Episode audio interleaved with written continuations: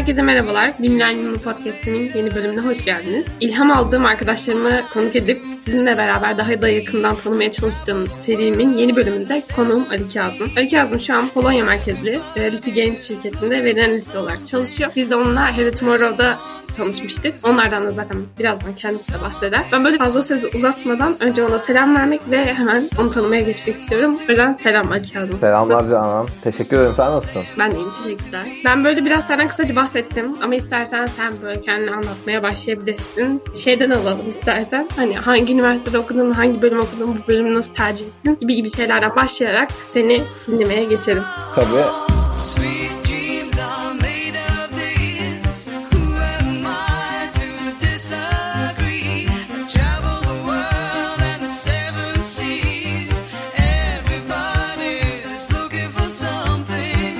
Ben lise son gibi falan bölüm seçimleri yaparken aslında hep böyle teknolojiyle ve bilimle ilgileniyordum ama tam olarak bölümü belirleyememiştim. Bir mühendislik istiyordum ama ne yapmak istediğime emin değildim. Ama böyle teknolojiyle doğanın da birleştiği, ya işte biyolojinin birleştiği noktalara bayağı ilgimi çekiyordu. Aslında çok biraz da şansa oldu diyebilirim. Aslında küçükken hep böyle deneyler falan yapıyordum evde. Oradan geliyor böyle bir bilim sevgisi herhalde. YouTube'da böyle bir gün gezerken bir videoya rast geldim. Videoda havan böceklerinin beynine çip takıp havan böceklerini kontrol ediyorlardı uzaktan kumandayla. İşte sağa bastığında sağa dönüyor, sola bastığında aslında sola dönüyor. Ve bunu çok böyle hani do it yourself modunda yapabiliyorlardı. Bu bana bayağı bir ilham vermişti ve çok sevdiğim bir proje olmuştu. Aslında çok etik değil muhtemelen ama bayağı ilgimi çekmişti. Hani bir hayvanın beynini kontrol edebilmek ve bunun daha ileri seviyelerde insanın beynini kontrol edebilmek moduna geldiğinde çok ilgimi çeken bir konu olmuştu. Ben de bunu kimler yapıyor diye araştırdım biraz ve bunu biyomühendislerin, işte biyomedikal mühendislerin ve biyomühendislerin yaptığını gördüm. Üniversite sonucunda da bir biyomühendislik veya biyomedikal mühendisliği düşünüyordum. Yıldız Teknik Üniversitesi'nde o zamanlar tabii senin bölümün gibi biyo- biyomedikal mühendisliği henüz açılmamıştı. O yüzden biyomühendislik vardı. Çok benzer bölümler olduğu için de ben de Yıldız Teknik Üniversitesi biyomühendislik bölümünü tercih ettim diyebilirim. Güzel. Peki okulu nasıl tercih etmiştin? Yani on sekiz yirmi dört yaş dinleyicilerim var benim genelde o yaş aralığı. O yüzden hani okul tercihini nasıl yaptığını da merak ediyorum. İstersen biraz da oraya değinebilirsin. Tabii ki mühendislik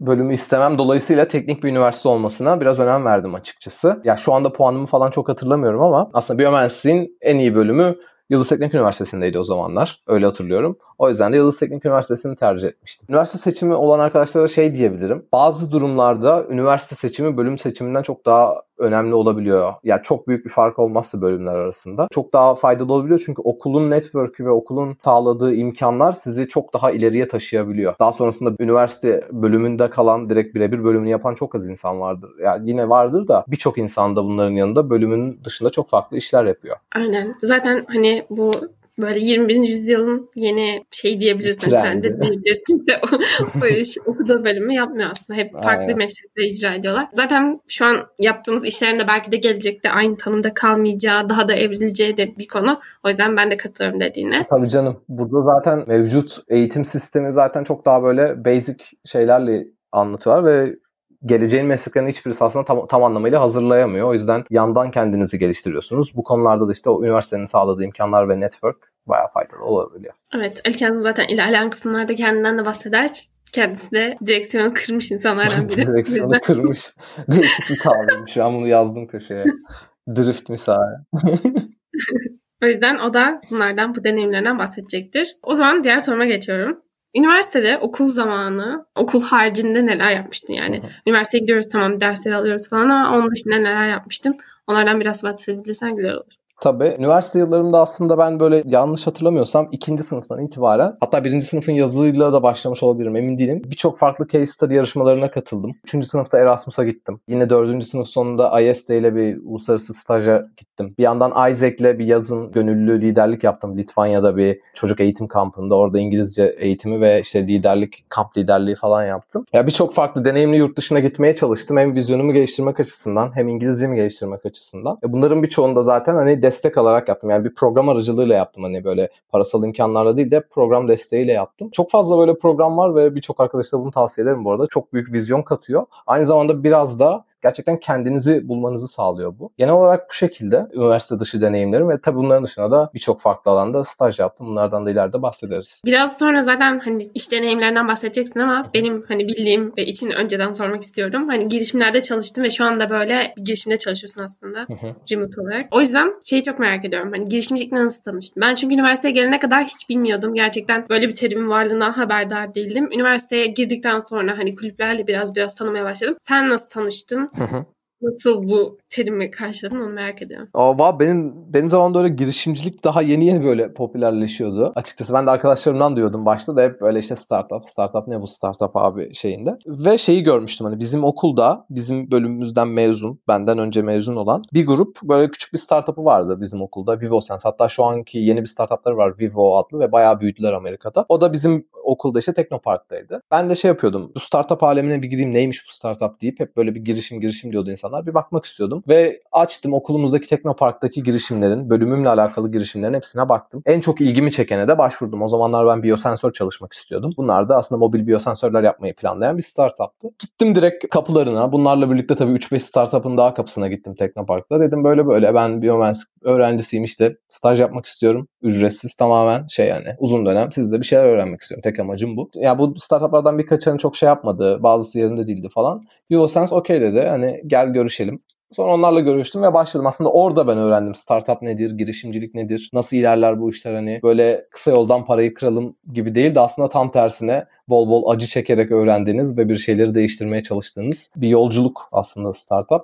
Onlarla başlayan deneyimim daha sonrasında bir şekilde şekillendi ve ondan sonra birçok farklı startup'ta da hem stajlar yaptım hem çalıştım. Daha sonrasında da şu anda da zaten yine startup bari bir şirkette, Polonya'da bir startup'ta çalışmakta devam ediyorum. Süper. Peki böyle hani biraz girişimcilik hikayelerden bahsederken yani tanışma hikayelerinden bahsederken girişimcilikler şeyden bahsedin hani staj yapmak için kapı kapı dolaştım aslında Hı-hı. hani startuplar için. Bundan bahsetmişken diğer sorumu sormak istiyorum. Şimdiye kadarki iş ve staj deneyimleri nasıldı? Hani onlardan biraz bahseder misin? Ben biliyorum arka planda hem kurumsal deneyimlerin olmuş, kurumsal yerlerde çalışmışsın hem girişimlerde çalıştın. Bunlardan bahseder misin? Tabii ki ben aslında üniversite yıllarında işte ilk VivoSense'la başlayan bir maceram vardı. Daha sonrasında işte birkaç case study sayesinde farklı alanlarda da staj yapma imkanı buldum. İşte VivoSense'de önce bir staj yaptım. Daha sonrasında bölümümün üzerinden zaten iki tane staj yaptım. Birisi Mustafa Nevzat İlaç'ta yaptığım bir fabrika stajıydı. Diğeri de başka bir ilaç firmasında. Normal laboratuvar stajımı yapmıştım ama bu bölüm stajlarım dışında işte VivoSense'de bir uzun dönem staj yaptım. Bu yine VivoSense'in yanında daha sonrasında bittiğinde Volkswagen Doğuş Finans'ta bir digital marketing stajı yaptım. Bölümden ayrı ilk yaptığım stajım oydu aslında. Daha sonrasında yurt dışına bir staja gittim I S D ile birlikte. I S D kulübünde de işte o zamanlar bayağı aktiftim. I S D ile birlikte Polonya'da bir, bir üniversitede çalıştım bir yaklaşık üç ay boyunca. Bölümümle alakalıydı yine. Daha sonrasında döndüğümde Seat'ta, Doğuş Otomotiv Seat'ta Product Management Trainee olarak altı ay boyunca bir staj yaptım. Bunların hepsi bitince de artık iş hayatına başladım birkaç eğitim aldıktan sonra. Daha sonrasında iş hayatına yine bir startupta Bigger Games adlı işte Peak Games'ten ayrılıp kendi firmasını kurmuş bir ekip vardı. Bu ekiple birlikte Bigger Games adlı bir startupta yine data analist olarak başladım hayatıma. Ondan sonra da bir sene boyunca Insider'a geçtim. Insider'da da C T O'nun yanında management trainee olarak çalıştım. Burada direkt hani C T O'nun sağ kolu gibi bütün hem teknik ekiplerin yönetiminden tutun da stratejik kararların belirlenmesinde bir yandan da bol bol raporlama ve analiz çalışmaları yapıyorduk. Daha sonrasında yaklaşık dört aydır falan da Polonya'da bir mobil oyun şirketinde şu anda da data analist olarak tekrardan kariyerime devam ediyorum diyebilirim. Peki süper. Yani son deneyimin zaten yurt dışı olduğu için bununla ilgili bir soru sormak istiyorum hemen. Yurt dışında nasıl iş bulunur? Yani şu an mesela sen evden çalışıyorsun. Yani Hı-hı. Türkiye'desin ama yurt dışında olan bir şirkette çalışıyorsun. Hani bunu nasıl sağladın? Nasıl araştırılır? Nasıl bulunur böyle şeyler? Ve hani bunun mülakatı nasıl oluyor? Mülakat süreci. Onlardan biraz bahsedebilirsen süper olur. Tabii ki.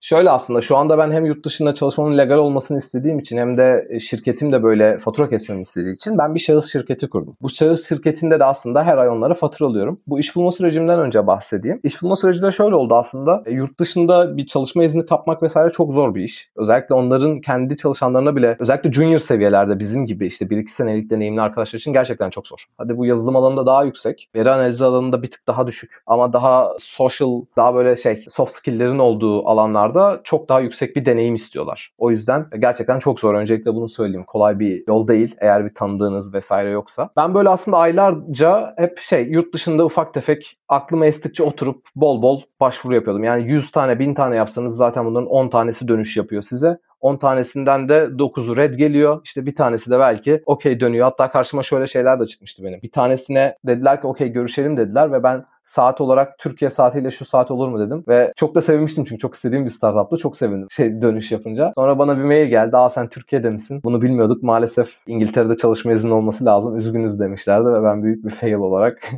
kendi içime keşke Türkiye saati değil de İngiltere saati deseydim demiştim. İşte birçok yerden başvurdum aslında şöyle diyeyim. Ben ararken genelde şuna dikkat ediyorum. Bir, ya büyük şirket olacak. Büyük şirketlerle geçme şansınız daha yüksek. İki, şirketin ilanı kesinlikle zaten İngilizce olmalı. Şirketin ilanında şu kelimeleri arıyorum ben genelde. Hem bölümümün kelimesini arıyorum istediğim yani işte analiz kelimesi gibi. Hem de yanında şey kelimelerini aramaya çalışıyorum. Relocation package, işte visa support gibi kelimelerle arama yapıyorum. Ve mümkün olduğunca fazla arama yapıyorum. Yani mümkün olduğunca fazla şirkete başvuruyorum. Yani C V'mi hazırlıyorum, cover letter'ımı hazırlıyorum. Ufak değişiklikler yapıp pat pat pat başvuruyorum. Yani bir oturuşta elli yüz arası şirkete başvuruyorumdur öyle söyleyeyim. Çünkü o kadar çok mermi atmanız lazım ki bir tanesini yakalayabilmek için. Çünkü çok düşük bir oran yani. Dönüş, dönüş gerçekten çok zor. İşte Glassdoor'dan buldum ben de böyle ararken. Bu arada şirketler olarak işte şey daha doğrusu şirket şirketleri bulabileceğiniz, yurt dışında iş arayabileceğiniz hem onların lokal siteleri var hem de işte LinkedIn gibi, Glassdoor gibi, AngelList gibi startupların olduğu AngelList var mesela. Yazılımcılar için Stack Overflow var. Bu tarz sitelerde aramalar yapabilirsiniz. Indeed var bir yandan mesela aklıma geldikçe söylüyorum. E bunların hepsinde arama yapabilirsiniz ama arama yaparken işte dediğim gibi relocation package'dan tutun da ya da remote çalışmaya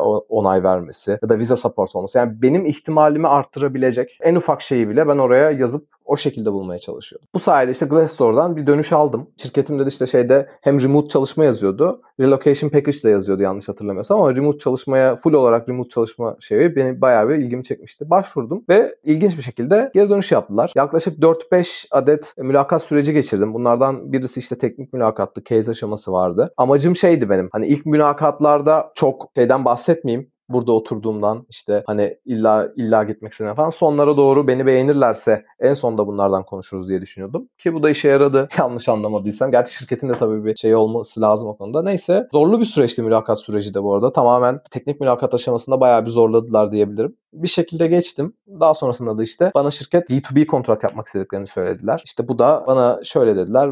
Sen şirketini kur orada bir şekilde veya Polonya'da kur sana kalmış. Bize fatura kes. Bu şekilde ilerliyoruz biz dediler. Ben de bunu araştırdım nedir bu diye. Bu bu arada Avrupa'da birçok firmanın yaptığı bir işlem. Hani Türkiye'de böyle firmalar bulamazsınız muhtemelen. Ben daha önce duymamıştım. Ama Avrupa'da çok fazla firmada böyle şey görebiliyorsunuz. Firmalar kendisi vergi ödememek için direkt B iki B kontrat yapıyorlar. Benim de öyle oldu. Bunun için burada bir şahıs şirketi kurdum. Bu arada burada da devlet teşvikleri bayağı oluyor. O bakımdan güzel eğer şahıs şirketi kurmak isteyen, özellikle freelance çalışmak isteyen yazılımcı arkadaş varsa tavsiye ederim. Bayağı bir devlet teşviği var. yirmi dokuz yaşına kadar güzel devlet teşvikleri var. Eğer bir şahıs firması veya bir firma kurarsanız ve bu yazılım firmasıysa e, özellikle yanlış hatırlamıyorsam yetmiş beş yıllık yetmiş beş bin liraya kadar kar olduğunda gelir vergisi ödemiyorsunuz. Ben bir de firma olarak yurt dışına yazılım hizmeti sattığımı gösterdiğim için buradan ben stopaj ödemiyorum, K D V ödemiyorum.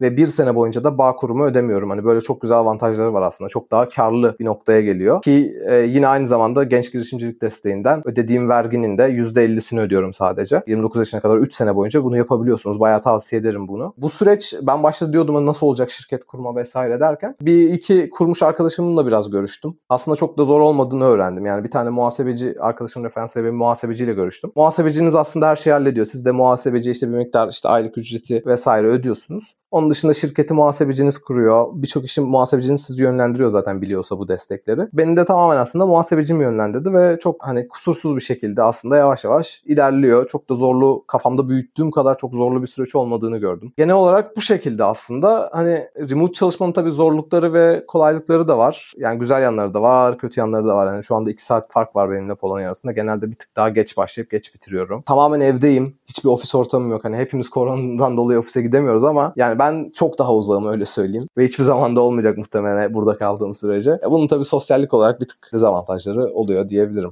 Peki böyle hani dört beş yaşamanın mülakat sürecinden geçtin ya. Hani hı hı. Dediğim gibi biraz hedef kitleye hitap etmek amacıyla soruyorum. Hı hı. Hani şimdi bizim burada böyle genel bir zeka testi oluyor. Ondan sonra işte ne bileyim seni tanımaya yönelik şeyler oluyor. Deneyimlerini dinlemeye yönelik oluyor. En sonunda işte bir case veriyorlar. Onu çözüyorsun gibi gibi şeklinde ilerliyor. Oradaki aşamalar nelerdi? Şöyle söyleyeyim ya yani büyük şirketlere başvurursanız yine aynı işler oluyor. Aynı şekilde ilerliyor. Yani zeka testleri falan filan ben çok gördüm. Ama benim şirketim yine böyle bir startup var ya dört beş senelik bir şirket olduğu için şöyle ilerledi. İlk bir görüştük. Görüşmemizde bana hani genel olarak neler yaptığımı, deneyimlerimi sordu. Oyun dünyasına hakim olup olmadığımı sordu. Oyun dünyasında tecrübeli birini arıyoruz dedi. E benim de üç aylık falan bir tecrübem vardı. Ama bunu da hani bayağı bir şey öğrendiğimi falan orada kanıtlamaya çalıştım biraz. Oyun dünyasında tecrübeli arıyoruz dedi. İşte orada biraz kendimi tanıttım. Öyle basit bir mülakat geçti aslında ilk başta. Ben sonrasında güzel geçti. Güzel geçince beni bir mülakata daha aldılar. Dedi ki şimdi sana case vereceğiz. Bize bir hafta içerisinde çöz, geri gönder. Daha sonrasında case üzerinden bir aşama ilerleyeceğiz dedi. Tamam dedim. İlki İK'yleydi. İkincisi benim şu anda çalıştığım işte müdürümleydi aslında. Analitik tarafının lideri. Onunla işte case aşamasına geldik.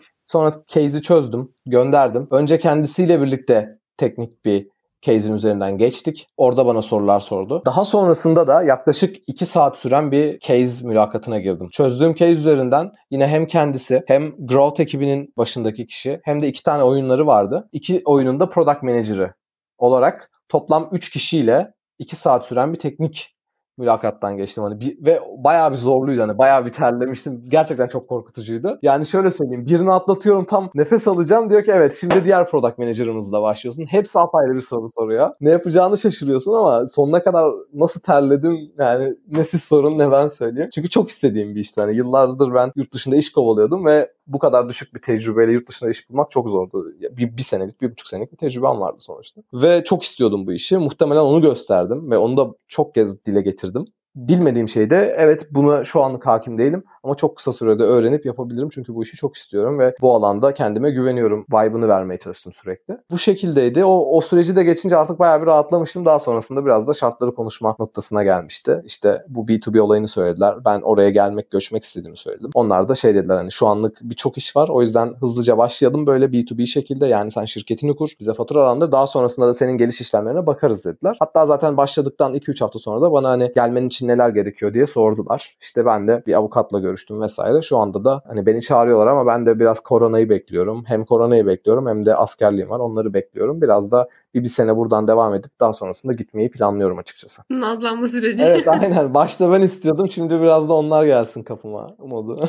Süper. Bence şu ana kadar çok güzel şeylerden bahsettin. Yani daha önceki bölümlerde değinmediğimiz bir noktaydı. Kendi şirketini kurmak bence gerçekten bambaşka bir deneyim. Çünkü hani böyle üniversiteden çıkana kadar sana sözleşmelerle ilgili, sigorta politikleriyle ilgili evet. bilmem hiçbir şey bahsetmiyorlar. Ve çıktıktan sonra düşün, hani bir yıl sonra sen kendine bir şirket kuruyorsun. Apayrı bir dünya yani. Hani şey vardır ya, hep iş değiştirirken hep kafanızda o konfor zonundan çıkıp nasıl olacak diğer şirket modunu hani şey vardır ya, korkusu vardır ya. Bu çok daha üst düzey bir korku. Hani ben Insider'dayım, okey. Bir senedir çalışıyorum burada. Hani normal farklı bir şirkete geçmiyorum. Apayrı bir yolculuk. Ve şirkete ne kadar güvenebilirim? Yurt dışında sözleşmemi bile tanıdığım böyle iki üç avukata okutup hani ne olur bunun sonucunda? Nedir yani? Hani bir şey olsa patlar mıyım? İşte bir şeylik olur muyum falan? Beni bırakabilirler mi? Hep bu korkuyla şey oldu. Bir anda da işte şirket nasıl kurulur? Bayağı birkaç gün yani...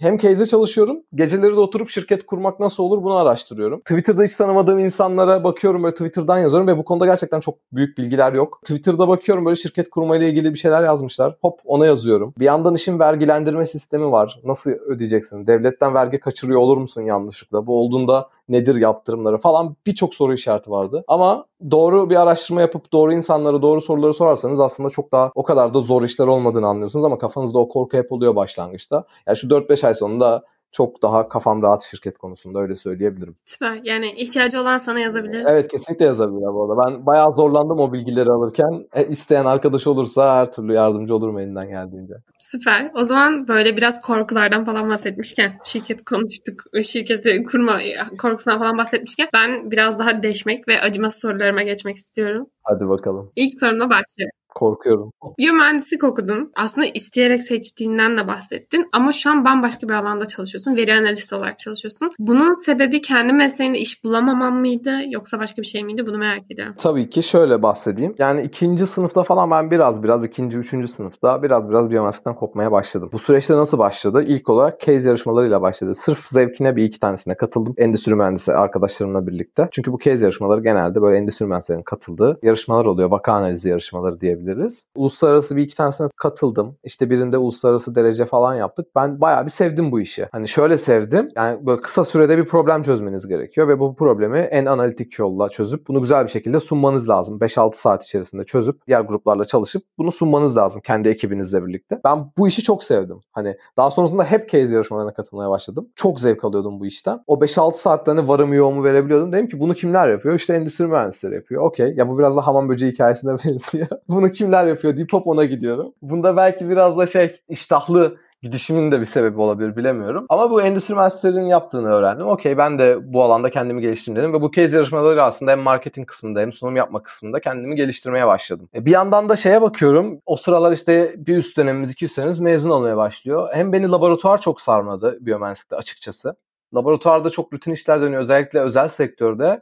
Yani okulda kalsanız gerçekten güzel işler yapabilirsiniz ama okulda da o istediğin güzel işleri de yapamıyorsun. Bu sefer de imkanlar olmuyor genelde. Okuldaki hocalardan da biliyorum. Yani bir labda bir tane mikropipet tutmaya her gruptan bir kişi falan yapabiliyordu bunu hani zorunlu olarak. Daha diğerleri biz daha elimize mikropipet alamamışız Türkiye'de. Öyle sıkıntılar vardı. Böyle olunca beni gerçekten yavaş yavaş tatmin etmemeye başladı. O kafanızdaki işte hamam böceği hackleyeceğimden tutun da işte beyin bilgisayar communication'ı kuracağım gibi şeyler. Hiçbirisi bakıyorsunuz gerçekte olmuyor. Yani çok daha farklı işler. Her gün aynı şeyi yapıyorsunuz. Her gün işte kimyasal tepkimeler yapıyorsunuz. Çok basit işlerle uğraşıyorsunuz. Daha ilerlemek gerçekten yani P H D seviyesinde bile çok daha basic şeylerle uğraştıklarını gördüm ve o kafandaki şey o oturmadı. Özel sektörde de zaten durum çok iç açıcı değildi açıkçası biyomühendisler için. Bunları da görünce ben biraz daha endüstri mühendisi gibi kendimi geliştirmeye başladım. İşte bu geçiş sürecinde beş altı farklı alanda, az önce de stajlarımdan bahsettiğim gibi işte digital marketing, product management, project management gibi alanlarda farklı stajlar yapıp yolumu bulmaya çalıştım. Ben neyden hoşlanıyorum? Kariyerimde nasıl bir ilerlemeliyim gibi yolumu bulmaya çalıştım. Mezun olunca da benim kuzenim aslında kuzenimden gördüğüm bir şey vardı. Kuzenim matematik mezunuydu ve bir devlet destekli bir yazılım eğitimine katılmıştı. beş ay sürüyor bu. Hem İşkur destekliydi. beş ay boyunca hem eğitim alıyorsunuz hem bir destek veriyorlardı. Dedim ki ben de hem bir yandan biyomühendislikten iş arayayım hem kendi geçmek istediğim alanlardan işte product management alanında falan iş arayayım. Bir yandan da bu kursa gideyim. Elime bir hani o zamanlar şey yani o yazılımı öğren furyası daha yeni yeni başlıyordu. Dedim alayım elimde dursun en kötü yapmasam bile. Gittim işte burada beş ay boyunca yazılımı öğrendim. Daha sonrasında yazılım kısmında da son bir senedir falan hep böyle machine learning'le falan ilgileniyordum ama hiç bir teknik bilgim yoktu. Onun için ne dedim işte yazılım öğrenmem gerekiyor. Önce temelini almam lazım. Okey, gittim beş ay boyunca yazılım öğrendim. Yazılımın temellerini aldım. İşte web development öğrendim orada. Daha sonrasında da Kodluyoruz'un yaklaşık üç aylık bir bootcamp'i vardı. Data science ve machine learning üzerine. Aradığım fırsatın bu olduğunu düşünüyordum ve buna girdim açıkçası. Buna başvurdum, kabul edildim. Daha sonrasında buradan işte Data Science, Python'la birlikte Data Science ve Machine Learning öğrenmeye başladım. Ve biraz daha veri analizi, veri bilimi alanında ilerlemek istediğimi gördüm. Bu alanı gerçekten çok sevdim. Hani öncesinde non-technical olarak Product Management'tan ilerlerim diye düşünüyordum. Bunun üzerine teknik bilgi de katınca veri bilimi çok daha cazip geldi. Belki ileride tekrardan product management'a döner miyim bilemiyorum. Ama şu anlık veri biliminden ilerlemeyi düşünüyorum diyebilirim. O yüzden bunlardan sonra da işte işime, ilk işimi veri analisti olarak başlayıp şu anda da veri analisti olarak devam ediyorum. Yani çok uzun bir süreçti benim için. Hani insanlar başlangıçta hep şey yapıyordu. Abi ailem hala şey yapıyor. dört seneyi beş seneyi boşuna mı okudun? Neden bölümünü yapmıyorsun gibisinden ama benim için çok daha farklı. Yani işler öyle olmuyor. Nereden dönerseniz kar. Yani kar mı zarar mı onu bilemem ama kendi açımdan daha mutlu, daha doğru bir yolda olduğumu düşünüyorum. En azından bu süreç bayağı zorlu geçti ve bu yolda bayağı uğraştım ve şu anda da biraz da olsa daha mutlu olduğum bir noktadayım diyebilirim. Süper ama yani hani bu şey değil yani böyle. Doğrusu yanlışı yok ya, evet. Yani şey hani böyle yanlış üniversite tercihi yaptım. Ay aman Asla neden okudum gibi bir şey değil. Bence okuduğum bölümden memnun bir şekilde mezun olarak farklı bir alana yönelmiş olman da ayrıca güzel. O yüzden bu deneyimi paylaştığın için teşekkür ederim. Bu aslında şey bir süreçti yani dediğin gibi senin de. Böyle bir anda hop ben bunu istiyorum deyip her şeyi gemilere yıkıp geçmedim ben bu sürece. Ben biraz da yolda kendimi keşfettim. Adım adım oldu. İşte önce marketing tarafını gördüm. Daha sonrasında project management tarafını gördüm. Daha sonrasında product management tarafını gördüm. Ve daha sonrasında yazılım öğrenip işte veri bilimi öğrenip veri analisti kısmına geçtim. Yani adım adım ilerledi. Hem kendimi keşfettim. Kariyer manasında. Hem de böyle bir yolculuk aslında. Üstüne koya koya ilerliyorsunuz. Hani bir anda hop ben tamamen bu alanı bırakıp X alanına geçiyorum dediğinizde kimse zaten sizi o alana almıyor. O alana geçebilmek için çok fazla ya network'ünüz olacak, ya deneyiminiz olacak, ya müthiş bir yeteneğiniz olacak ki bu üçüncü seçenek, müthiş yetenek zaten kolay kolay olabilen bir şey değil. O yüzden ilk ikisi için bol bol çalışıp üstüne koyabilmeniz gerekiyor diyebilirim. Süper. Hiç acımasız bir soru sormuş olmadım. O kadar güzel cevapladın ve o kadar güzel deneyimle bunu aktardın ki bence hiç acımasız olmadı. Neyse, diğer soruma geçiyorum. Asıl acımasız bu olabilir. girişimcilik konusunda deneyimlerin oldu. Yani hem startuplarda çalıştan bahsettin ama ben biliyorum ki arka planda birkaç tane girişimcilik deneyimin oldu senin. Ama bunlar hiçbiri yani böyle hayata geçemedi gibi bir şey oldu. Bunun sebebi nedir? Neden bu şekilde böyle oldu? Onları anlatmak istersen süper olur. Tabii ki. Yani şöyle diyeyim, aslında benim totalde yani böyle bir notlarım var, hani hem orada her seferinde bir şeyler aklıma gelen güzel fikirleri falan yazıyordum zamanında. Daha sonrasında bunlar hakkında oturup araştırma yapıyordum. Senin bildiğin aslında iki tane girişim deneyimim var benim. Çok başlarken bitmiş ama ikisinin de hem yarışmalarla olsun hem eğitimlerle olsun bir şekilde şekilde bir proof'u az da olsa gelmiş. İki tane girişim var. Birisi Tap Tap'ti. Girişimcilik grubunun yarışmasında üçüncü olmuştuk. O iş neden olmadı mesela, onu bir düşündüğümde ben ekip kuramadım orada. Ben tektim. Bir arkadaşım daha vardı. Arkadaşım da o zamanlar şeyde birlikte düşünüyorduk üzerine. Ama yandan destek veriyordu. O da iş bulunca çalışması da gerekiyor. Full time çok yoğun çalışıyordu. Ben o zamanlar sıfır yazılım bilgisi. Nereye kadar gidebilirsin ki hani? Olmadı yani. Bir de şeyi gördüm. O benim rakiplerimin hepsi aslında markaların kendi girişimleriydi. Öyle söyleyeyim. Arkalarında büyük markalar vardı. Ben de sektöre arkamda hiçbir şey olmadan girmek büyük yatırım gerektiriyordu bu tarz bir iş. Ben de o yüzden vazgeçtim. İkincisi de aslında bu korona döneminde bir arkadaşımla birlikte kafa kafaya verip başlattığımız, şu anda aslında durdurduğumuz, tamamen bitirdiğimiz diyemem. Şu an için durdurduğumuz bir proje TrainMe diye. TrainMe'de de aslında amacımız personal trainer'ları bir araya getirip onlar için bir pazar yeri oluşturup insanların istediği personal trainer'a ulaşabilmesini, kolayca ulaşıp işte istediğini seçebilmesini, kendine en uygun olanı seçebilmesini sağlayan bir platformdu. Bununla işte yazılımcı bir arkadaşımla birlikte başladık. Hatta Kodluyoruz'un bir programına katıldık. Burada üç ay boyunca girişimcilik eğitimi aldık. Burada ilerleme kaydettik. İşte şu anda hatta bir tane web sitemiz var, trainme nokta co diye. Bu görebilirsiniz. Bu sitede de işte şu anda şey hani formla en azından şey görmeye başladık. Ne kadar insan buna geliyor vesaire diye. Bir Instagram sayfası oluşturduk. Birkaç post attık. Ancak daha sonrasında bir yatırım potansiyeli olan birisi vardı. Ve yatırım potansiyeli olan birisiyle görüştüğümüzde biz görüştükten sonra başlangıçta o büyük söylemlerin biraz daha şeye hani kendini geriye çekti diyebilirim. Yani biraz daha ilerleyin öyle moduna geldi. Ben okeydim buna ama yanımda aldığım yazılımcı arkadaşım hani biraz daha bizde biraz moral motivasyon düştü açıkçası. Hani ben devam etmeye çalıştım ama hani takımca devam etme isteği olmayınca bir şekilde durmak zorunda kalıyorsunuz. Şu anlık duraksama döneminde, belki ileride bununla devam ederiz ya da belki apayrı bir girişimle gideriz ama yani hep kafamızda, benim kafamda ve arkadaşlarımın kafasında hep şey var yani. Evet, bir gün bu denemelerden birisi gerçekten full fokus şekilde gireceğiz ve olacak ya da olmayacak ama full fokus bir şekilde bunlardan birisine yöneleceğiz. Bunun için hem tecrübe lazım, hem network lazım ve bu yola baş koyabilecek bir ekip lazım. En önemlisi bence. Çünkü o olmadan diğer ikisi olsa da bir şekilde tek kaldığınızda zorlanıyorsunuz. Yani o yüzden şu an bence bir heves diyemem girişimcilik benim için. Gerçekten de uzun vadede tekrardan bu yoldan devam edeceğimi düşünüyorum. Öyle söyleyebilirim. Bir olur, iki olur, üç olmaz ama bir şekilde günün sonunda olacak diye düşünüyorum. Ya pes etmemek lazım. O zaman acımasız sorular kısmı bu kadar. Bence güzelce bir şekilde cevapladın. Acımasız sorulardan istediğim verimi alamadım. Seni iyi yıkamadık ama çok güzel deneyimlerimi paylaştığın için teşekkür ederim. Ben teşekkür ederim. Bu kısımda böyle senin ilham aldığın kişileri ve kariyer yolculuğunda tanıştığın insanları, işte katıldığım programları biraz irdelediğim bir kısım burası. O yüzden hiç zaman kaybetmeden hemen soruma geçiyorum. İlk sorumla başlıyorum. Bugüne kadar iki katılmışım dediğim bir deneyim. Hani bu staj olur, ne bileyim M T programı olur, girişimcilik programı olur. Hani iki katılmışım çünkü bana çok şey kattı. Benim kendimi bulmamı sağladı dediğin şeyler. Aslında biraz bahsettiğin önceki sorularda ama yine de ayrıntılı bir şekilde cevap vermek istersen sormak istiyorum. Ya ben buna şey derim ya. Sosyal açıdan kesinlikle Erasmus. Hayatımda yaşadığım en güzel yıl. Gerçekten. Polonya'da yaşadığım bir senelik Erasmus deneyimi hem vizyon, hem kendine güven, hem kendini bulma açısından gerçekten bu bir sene boyunca çok fazla güzel şey yaşadım ve kendimi gerçekten geliştirdiğimi düşünüyorum. Kariyer açısından da kesinlikle katıldığım case yarışmaları diyebilirim. Bunlar hem benim yolumu, senin tabirinle direksiyonu kırabilmemi sağladı. Bana birçok farklı kapı açtı bu case yarışmaları. Hatta şöyle diyeyim. Kendi alanım dışında bulduğum ilk staj bu case yarışmaları sayesindeydi. Birisinde üçüncü olunca işte Volkswagen'de digital marketing stajı hakkı kazandım. Ondan sonra apayrı bir yol açıldı. Bunların dışında profesyonel manada bulduğum ilk iki iş, yani girdiğim ilk iki iş deneyimi yine case yarışmaları sayesinde. Birisi Peak'in, Peak Games'in case yarışmasına katıldım. Daha sonrasında oradaki insanlarla tanıştım, Peak'te çalışan. Onlarla network kurdum. Baktım birisi ayrılmış, kendi startup'ını kuruyor. Gittim ona yazdım. Ben de o zamanlar işte eğitimim bitiyordu. Yazdım ve onlarla çalışmaya başladık. Daha sonrasında Insider'a girişimde yine Insider'a girişimde bana referans olan arkadaşım benim Boğaziçi'nde bir marketing case yarışmasında rastgele bir şekilde tanıştığım bir arkadaşım da oradan tanıdım. Onunla yıllardır konuşuyorduk. Insider'da olduğunu biliyordum. Ben de seviyordum ve bana referans oldu. Insider'a başvurdum. Yani aslında bu case'ler hem yolumu bulmamı sağladı hem de yolda bana bayağı bir büyük kapılar açtılar diyebilirim bu şekilde. Yani genel olarak Erasmus ve case'ler. Süper. O zaman diğer soruma geçiyorum. Bugüne kadar iyi ki tanışmışım dediğim biri. Bu bir arkadaşın da olabilir, mentorun da olabilir ya da beraber çalıştığın biri de olabilir. Bana çok güzel bir bakış açısı kattın dediğim biri. Canan Ulyana Boşer. Reklam almadık arkadaşlar.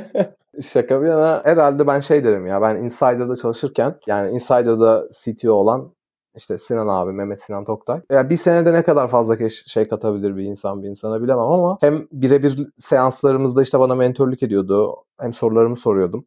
Hem girişimcilik açısından hem de gerçekten nasıl bir... Li- ya benim gözümde gerçekten şey böyle mükemmel bir liderlik açısından gerçekten çok mükemmel bir insandı. Yani bir lider ne kadar mütevazi olabilir noktasında benim gördüğüm en mütevazi insanlardan birisiydi. Hem hiçbir zaman hani ben hiçbir zaman kendimin üstünde olarak değil de her zaman elini alttan uzatan bir insan olarak gördüm. Çok fazla şey kattı bana ya. Hani o sırada ne kadar çok şey öğrenebilirsem ondan benim için kar olarak görüyordum ve bayağı da bir şey öğrenmeye çalıştım bu bir sene içerisinde. Süper. Ben de en son Girişimci Kulübü'nde yaptığım etkinlikte çağırmıştık konuşmacı olarak. Ben de çok etkilenmiştim. Ben de oradaydım. Evet, güzel bir etkinlikte. Çok güzel bir konuşmacı ve kesinlikle dediğin gibi hani ben de gördüğüm en mütevazı insanlardan biri olabilir bu ekosistemdeki. Sana emeklerinin de büyük olması güzel. O zaman diğer soruma geçiyorum. Bugüne kadar iyi ki kendimi geliştirmişim dediğim bir alan. Bu bir yetkinlik de olabilir. Bunlar hangileri? Ya şöyle, teknik açıdan bence şu anki o furyadan şey yapıp yazılım öğren modu. Şaka bir yana yani şu anda gerçekten yolumu ya yolumu farklı bir alana değiştiren şey hani yazılım öğrenmem oldu. O banko yani hani veri analizi kısmında. Bu ama çok klişe bir şey. Onun dışında da şeyi söyleyebilirim bence özellikle şeyi gördüm. Ben de gerçekten çok böyle hani eskiden hiç yani bir yapıyorsam onu bir veya yarım anlatırdım. Hiç üstünü göstermezdim. Yani yaptıklarını göstermek gerçekten özellikle iş hayatında çok önemli. Gerçek hayatta da belki önemli. Abartmadan gösterebilmek. Çünkü herkes bir yaptığı işi on anlatıyor ve siz onun yanında iki yapıyor, üç yapıyor, beş yapıyor bile olsanız o on anlatırken siz beş anlattığınızda başkasının gözünde onun altında kalıyorsunuz ve gene seçilen o oluyor veya tercih edilen ne oluyor? Bunu gördüğünüzde de bir yaptığın işi on anlatabilmek, işte fake it until you make it denilen laf da diyebilirsiniz buna. Her şey söylenebilir. Yaptığın işi gerçekten doğru ve güzel bir şekilde birazcık altını tutarak, pohpohlayarak anlatabilmek, karşındakini etkileyebilmek çok önemli bir yetkinlik olduğunu düşünüyorum ve ben bu süreçte en çok bunu öğrendim ve bunun da bana çok şey kattığını görüyorum aslında kariyerimde. Evet ya bence hani bu şeyde de bahsettiğin ya Polonya'daki işe girerken işte bilmediğim noktaları bilmediğimi söyledim ama yine de yapabileceğimi göstererek işte bunu kısa sürede öğrenebileceğimi göstererek onları etkiledim. Bence bu onunla çok bağdaşıyor yani. Dediğim gibi bilmediğimiz konularda bile kendimize hani bunu yapabilirmişiz gibi satmak. Ya kendine önemli. Güvenmek orada çok önemli ya. Gerçekten hani kendine, kendi içinde o kadar güvenmiyor olsan bile kendine güvendiğini karşı tarafa gösterebilmen çok önemli ki onlar sana güvenebilsin yani. Harika. Feyizlendiğimiz bir kısmı oldu aslında. Teşekkür ederiz bunlar için de. Ben teşekkür ederim. O zaman biraz böyle enerjimizin artacağı bir kısma geldik. Hızlı sorular kısmına geldik. Burada gerçekten böyle kullanmayı severek kullandığın şeylerden hangisini daha çok sevdiğini hani merak ettiğim için soruyorum bu kısım. İlk sorumla başlıyorum. Spotify mı Netflix mi? Spotify. Müziksiz yaşayamam. Müziksiz gıdası. Müziksiz gıdası gerçekten. Instagram mı Twitter mı? Twitter. Çünkü ya şu anda ben bayağıdır Twitter'dan uzaktım. Son bir senedir falan tekrardan girdim. Yani şu anda hem mizah vizyonu olsun hem de haberler olsun her konuda elim ayağım diyebilirim. Peki aslında bu konuştuğumuz konulara bakarak bunu söylemem çok mantıklı değil ama yine de kurumsal deneyimin olduğu için de bunu sormak istiyorum. Bir girişimde çalışmak mı, kurumsalda çalışmak mı? Belki de burada bir parantez açıp da hani bunların farkı nasıldı? Sana ne gibi deneyimler kattı ikisinde de çalışmak bakış açısı olarak onlardan bahsedebiliriz. Tabii ki ya bence kesinlikle girişimcilik ama şöyle bir şey var hani yani girişimciliğin zorlu olduğunu da bilmek ya ben direkt girişimcilik değil de girişim firmalarında yani startuplarda çalışan direkt girişimci olarak çok büyük bir deneyim yok. Hani dediğim gibi birkaç denemem var. Gerçekten zorlu bir yol. Bunu bile bile hani bu yola girmek gerekiyor. Çok fazla dış etkene de takılabiliyorlar kurumsalda. Yani şu anda çok değişiyor bu. Şu an kesinlikle böyle değildir. Ama şundan kısaca bahsedeyim. Mesela ben ilk hani altıma siyah kot giymiştim. Marketing tarafı. Ya şey değil ama hani dışarı müşteriyle hiçbir bağım yok. Staj görüşmesine gidiyorum. Altımda simsiyah bir kot. Ya kanvas bir pantolon. Kot demeyeyim. Altında siyah düz bir ayakkabı. Kafam benim o zamanlar şey kıvırcık böyle bonus bir saçla gitmiştim. Gömlek giydim üstüne ve gittim. Daha sonrasında mülakat sonunda okey dediler. Daha sonrasında ben de kendi hakkımda feedback istemiştim. Hani benim bu ilk mülakatlarından birisi bana neler doğruydu, neler yanlıştı hani veya şöyle şöyle falan feedback verebilir misiniz demiştim ve bana şey demişlerdi. Okey yani şey konusunda, kendi ifade konusunda falan hiçbir sıkıntı yok ama görünüşün çok kurumsal değil demişlerdi. Ben de hani ne olmalıydı tarzı bir şey sormuştum. İşte dediler şey altında kanvas vardı. İşte şey kot kanvas karışımı bir pantolon vardı. Bunun daha kurumsal bir pantolon olması lazım. Ayakkabıların siyahtı ama spor ayakkabıydı. Bir de böyle bir saç kurumsallığa hiç uymuyor demişlerdi. Daha sonrasında staj yaparken de oraya işte şey bölüm müdürü, yanlış hatırlamıyorsam bölüm müdürü veya C E O, C E O'ydu yanlış hatırlamıyorsam. C E O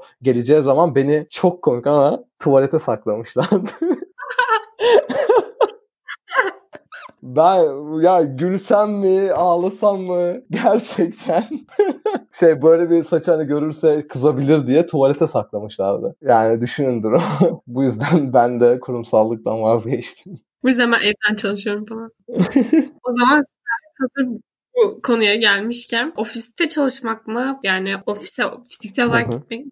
Bunları tamamen evden yapmak mı? Yani şöyle diyeyim, ben daha böyle şey hani mix dediğimiz böyle karışık çalışma tipini daha çok tercih ederim. Yani ki Polonya'da bana bunu sordu. Gel, gelirsen eğer nasıl çalışmak istersin diye. Ben de hani full remote başta güzel gelse de hani insanlarla etkileşim her zaman daha iyi. Ama bir yandan da her gün ofise gitmek de canımızı sıkabiliyor. Yani böyle üç dört gün ev veya iki üç gün ev, İki gün ofis, bir gün ofis çok daha güzel. Hem o sosyallik ihtiyacını karşılıyorsunuz. Hem arada bir takımınızla birlikte olup hani o interaction'ı sağlıyorsunuz. Hem de evinizin rahatlığında yine diğer günler biraz daha daha rahat bir şekilde çalışabiliyorsunuz o katı kurallara uymaya gerek kalmadan diyebilirim. Burada belki de bir parantez açarak şeyden bahsedebiliriz yani hani böyle seninle yaptığımız sohbetlerden birinde bahsetmiştin. Mesela Insider'da çok iyi bir sosyal ortam var falan demiştin. Belki onlardan bahsetmek isteyebiliriz. Evet ya ofis ortamı mesela her ofisin böyle değil. Ya özellikle startuplarda ofis ortamı çok güzel olabiliyor. Insider bu şirketlerden bence top olanı diyebilirim Türkiye'de. Gerçekten muhteşem bir ortam var içeride. Hani ofiste kalasınız geliyor, insanlarla muhabbet ediyorsunuz sürekli ve herkes kafa hani şey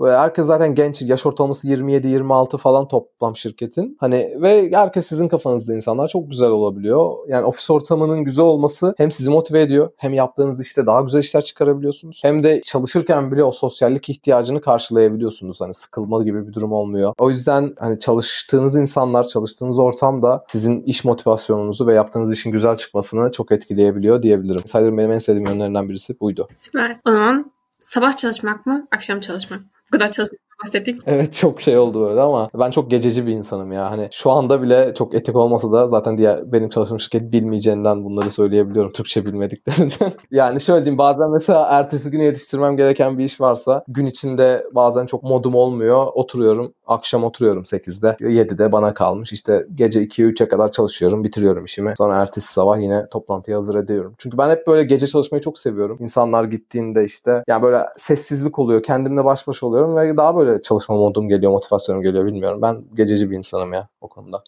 Harika. Bu zamana kadar yani bu soruların hepsinin toplamında böyle çok güzel deneyimlerden bahsettiğin, özellikle yurt dışı ile ilgili sorulara verdiğin cevaplar bence çok kıymetli. Gerçekten de önemli. Çünkü hani hepimizin aklında ister istemez bir şekilde yurt dışına kapak atmak, ne bileyim orada bir çalışmak, en azından bir deneyim kazanıp belki de sonrasında ülkeye dönmek gibi fikirler var. O yüzden bence hepsi çok değerliydi. Şimdi böyle son sorularıma gelip yavaş yavaş toparlıyorum konuşmamızı. Pandemi resmi olarak bitince yapmak istediğin, yapmayı en çok istediğin şey nedir? Böyle kocaman ölümüne bir parti.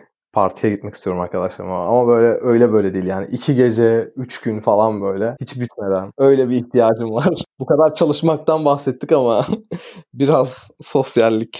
Evet ya yani yaklaşık bir yıldır evdeyiz sonuçta. Aa, evet gerçekten çıldırıyorum ya. Odamdan çıkmadığım zamanlar oluyor böyle iki üç gün boyunca. Geçenlerde kar yağdı ya. Ben fark etmemişim yani. Annem şey diyor, aha kar yağıyormuş falan böyle. Evde bir şey olunca hani o konuşulunca böyle baktım camdan güneşten kar yağıyormuş falan oldu. Benim şey perdemin birisi ışık geçirmiyor ve son üç aydır hiç açılmamıştır. O yüzden dışarıda neler olup bitiyor bilmiyorum. Harika. Gençliğimizin bağrında. Aynen. Bağrında gerçekten çürüyoruz ya odalarda. O zaman diğer soruma geçiyorum. Keşke ben kursaydım dediğim bir girişim. Yani zaten girişim deneyimlerinin olduğundan bahsettiğin, birkaç tane programı dahil olduğunuzdan ve bazı girişimlerde çalıştığından da bahsettin. Ama böyle hani çok beğendiğin ve keşke ben kursaydım dediğin bir girişim varsa. Ya aslında bu şeyle de bağlantılı olabilir biraz. Bu hamam böceğinin beynini kontrol etmeye bayağı bir yükselmemle alakalı olabilir. Bu Neuralink gerçekten Elon Musk'ın hani ben kurmak isterdim. Çünkü o e, human brain interaction falan bayağı benim ilgimi çeken bir alan. Yani beynimizi kontrol edebilmek veya beynin skill setlerini geliştirebilmek bir şekilde çok ilgimi çeken bir alan. Ve belki de hani ileride öyle bir an gelecek ki, öyle bir teknoloji gelecek ki hepimiz hani bedensel olarak ölsek bile aslında virtual olarak hala yaşamaya devam edeceğiz gibi bir durumda olması olasılığı var ve bunlar beni çok fazla ilgimi çeken alanlar. Böyle bir alanda ki şu anda dünyayı lead eden bir startup'ı da ben kurmayı isterdim. Güzel. Ben de kurmayı isterdim. Gerçekten güzel bir girişim. O zaman seneye yeni startup'ımızı kuruyor muyuz? Türk Neuralink. O zaman son soruma geliyorum. Bir genç olarak dünyaya söylemek istediğin bir söz. Güzel bir soru ya. Bunu bayağı aslında çok düşünmeye fırsatım olmadı ama ben aslında şeyi düşünüyorum. Şeyi söyleyebilirim bence. Hani çok sevdiğim bir söz var. Luck favors the prepared diye. Hani ya aslında Türkçesi şey, kendi şansını kendin yaratırsın. Ya aslında tam değil ama benim gözümde gerçekten böyle. Yani kendi şansını kendin yaratırsın. Şöyle yani fırsatlar her zaman var. Şans her zaman geliyor ama sen bunların kaçına erişebiliyorsun? Kaçına erişmek için çaba sarf ediyorsun ve senin ayağına geldiğinde gerçekten hazır mısın onu değerlendirmeye? Çünkü fırsatlar her zaman yani sınırsız var ve sen bu fırsatlara erişmek için ne kadar çaba sarf ediyorsun? İşte ağını ne kadar fazla yere örüyorsun, ne kadar farklı yerden bu fırsata erişmeye çalışıyorsun ve eriştiğinde, fırsat ayağına geldiğinde buna ne kadar hazırsın? Hazır değilsen yine bir anlamı yok çünkü. Bu şekilde. Bu şekilde sonlandırıyorum. Benim, benim, benim şansa bakış açım bu şekilde yani. Bu şekilde. Ya çok söyledim. Kesinlikle katılıyorum bu arada. Ben de böyle çok sevdiğim bir söz aslında. Nerede duyduğumu çok hatırlamıyorum ama önceki bölümlerdeki kayıtlarda da bahsetmiştim. Hazır olmadığın zaman gelen şansın sana bir faydası olmuyor. Evet, çünkü ya işte bu bahsettiğimiz hep mucitler bilmem ne, imrendiğimiz kişiler aslında o kadar çok çalışıyorlar ki zannediyoruz ki hani bir anda buldu falan gibi ama oraya gelene kadar, o ana kadar çok çalışıyorlar ki o andan sonra onların şansı yaver gidiyor. Şans denir mi denmez mi soru işareti ona yani. Hani, hadi bakalım. Yani... Onu da siz düşünün arkadaşlar. Biz lafı koyduk ortaya. Ali Kazım konuk olduğun için ben çok teşekkür ederim. Hem çok keyif aldım hem de ben kendi adıma hani bilinçlendiğim, daha çok ilham aldığım ve eminim dinleyenlerin de çok ilham alacağı bir bölüm oldu. O yüzden deneyimlerini aktardığın için ve deneyimlerini şeffaf bir şekilde aktardığın için çok teşekkürler. Konuk olduğun için çok mutluyum. Ben çok teşekkür ederim Canan. Gerçekten çok güzel bir program öncelikle ve beni konuk ettiğin için ben çok daha fazla teşekkür ederim. Senden daha fazla teşekkür ediyorum. Umarım gümbür gümbür ilerler bu program. İleride seni de podcast influencer olarak görürüz. Yakındır. Seneye. Ve diğer linklerini bu arada açıklamalar kısmına koyacağım. Eğer ulaşmak isterlerse, özellikle bu yurt dışı konusunda bence ulaşmak isteyebilirler dinleyenler. Sana ulaşabilirler. Tabii ki her zaman elimden geleni yaparım. Dediğim gibi yani ben o bilgilere ulaşmak için bayağı hani zorlandım ve aynı zorlukları arkadaşlar da çekmesin. Herhangi bir konuda gerçekten isteyen arkadaşlar ulaşabilirler. Tekrardan teşekkür ederim Canan. Gerçekten çok keyifli bir konuşmaydı benim için de. Benim için de. Ayrıca dinlediğiniz için teşekkürler. Diğer bölümlerde görüşmek üzere. Kendinize çok iyi bakın. Görüşürüz.